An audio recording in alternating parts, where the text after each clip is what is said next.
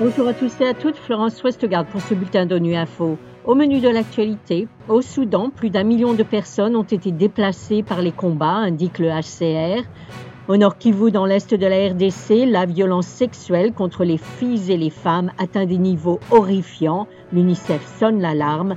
Enfin, plus de 7 milliards de dollars d'économies d'ici à 2030 grâce à des traitements efficaces et plus abordables contre le VIH-Sida. Plus d'un million de personnes ont été déplacées par les combats au Soudan, a déclaré vendredi l'Agence des Nations Unies pour les réfugiés. À ce jour, le bilan des affrontements s'élève à 705 morts et plus de 5000 blessés parmi les civils. Selon Matthew Saltmarch, porte-parole du HCR, le nombre de civils s'exilant au-delà des frontières soudanaises augmente rapidement, le plus grand nombre fuyant vers l'Égypte, le plus important pays d'accueil. Au total, plus de 843 000 personnes ont été déplacées à l'intérieur du Soudan selon l'Organisation internationale pour les migrations. L'Agence de l'ONU pour les réfugiés a pour sa part enregistré près de 250 000 passages au-delà des frontières soudanaises. Le nombre de personnes fuyant vers l'Égypte, le plus grand pays d'accueil, augmente rapidement. Les partenaires du HR estiment à plus de 5 000 le nombre d'arrivées par jour. Près de 110 000 Soudanais sont désormais entrés dans le pays, selon le gouvernement égyptien. Le HR s'efforce également d'intensifier son aide et sa réponse à Aswan, où de nombreux réfugiés transitent. Les principaux points d'entrée se situent le long de la frontière sud de l'Égypte. Le partenaire du HR sur place, le Croissant Rouge égyptien, estime que 90% des arrivants se dirigent vers le nord de l'Égypte, vers le Caire et d'autres zones urbaines.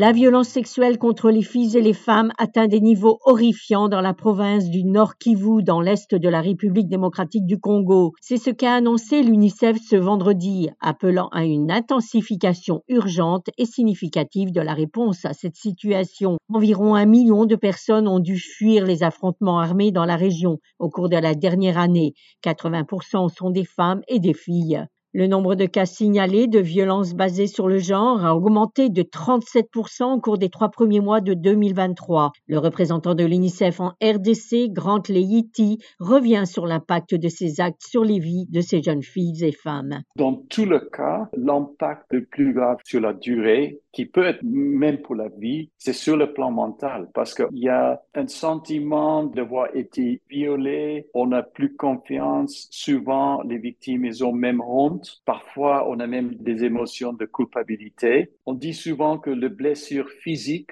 ça se soigne peut-être quelques mois, quelques ans après. Par contre, sur le plan santé mentale, c'est vraiment quelque chose qui est très, très difficile et peut rester pendant très longtemps. L'autre impact très concret est la grossesse. Donc, la plupart de ces déplacés, elles ont arrivé depuis début de novembre de l'année dernière. Après, il y avait une autre grande vague fin janvier, début de février 2023. Mais ça veut dire que si on a cette augmentation tellement importante, on ne pourra pas espérer que tous ces actes sont protégés. Donc, ça voudrait aussi dire qu'il va y avoir beaucoup, de, même de très jeunes filles euh, qui vont tomber enceintes. La mise en œuvre rapide et à grande échelle du traitement révolutionnaire contre le VIH, dolutegravir, devrait entraîner des économies de 7 milliards de dollars pour les systèmes de santé d'ici 2030. C'est ce qu'a annoncé vendredi l'Agence de santé mondiale United, alors que les leaders de la santé se réunissent à Genève dès ce dimanche pour l'Assemblée mondiale de la santé. Le point avec Hervé Vérocel, porte-parole d'United. L'agence United a publié aujourd'hui un rapport dans lequel nous mettons en évidence une économie de 7 milliards de dollars qu'il sera réalisée d'ici 2030 grâce à l'introduction par United et d'autres d'un médicament pour lutter contre le VIH qui s'appelle le dolutegravir. Un médicament normalement prend une dizaine d'années pour être présent sur les marchés de pays moins développés par rapport à leur sortie initiale. Ici, grâce au travail d'United et de ses partenaires, cette introduction avait été réalisée en seulement trois ans, ce qui est extraordinaire et qui a pu aider et sauver des milliers de vies, surtout en Afrique. Voilà fin de ce bulletin d'ONU Info. Vous pouvez nous retrouver sur Internet et sur nos comptes médias sociaux, Twitter et Facebook. Merci de votre fidélité et à bientôt.